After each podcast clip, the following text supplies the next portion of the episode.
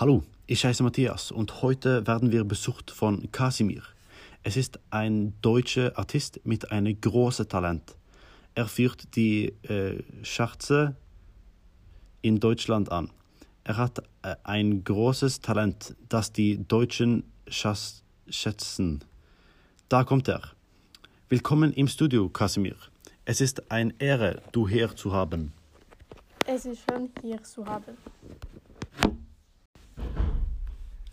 Wir beginnen sofort mit den Fragen.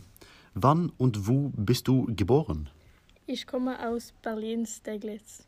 Mein El älter äh, Geburtstag und Name sind nicht öffentlich. Deshalb werde ich nicht antworten.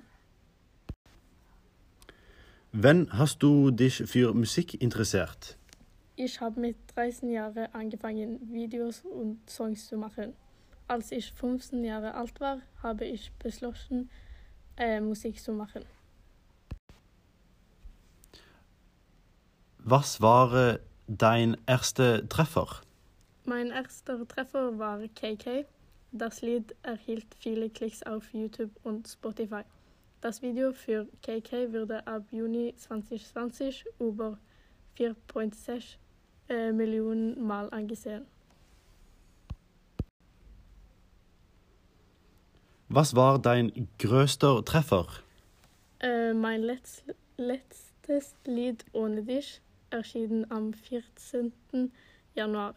Das Lied steht derzeit bei Spotify an der Spitze der Deutschland Top 50.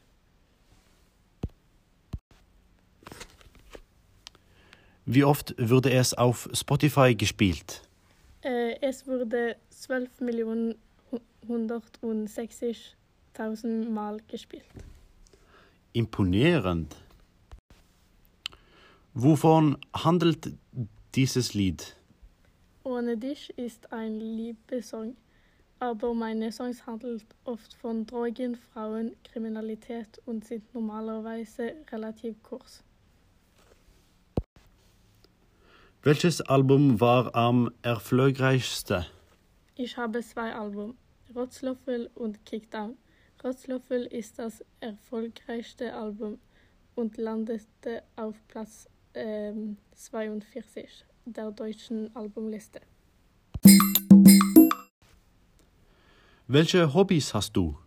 Äh, ich mag Fußball. Meine Lieblingsfußballmannschaft ist Chelsea. Hast du eine Familie? Ähm, ja, aber ich möchte etwas Privatsphäre haben. Deshalb spreche ich nicht über meine Familie. Natürlich, ich verstande. Zum Schluss habe ich noch äh, eine Frage. Hast du ein oder äh, zwei lustige Fakten über dich?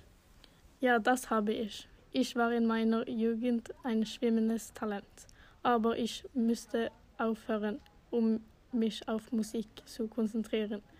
Ich berede nichts.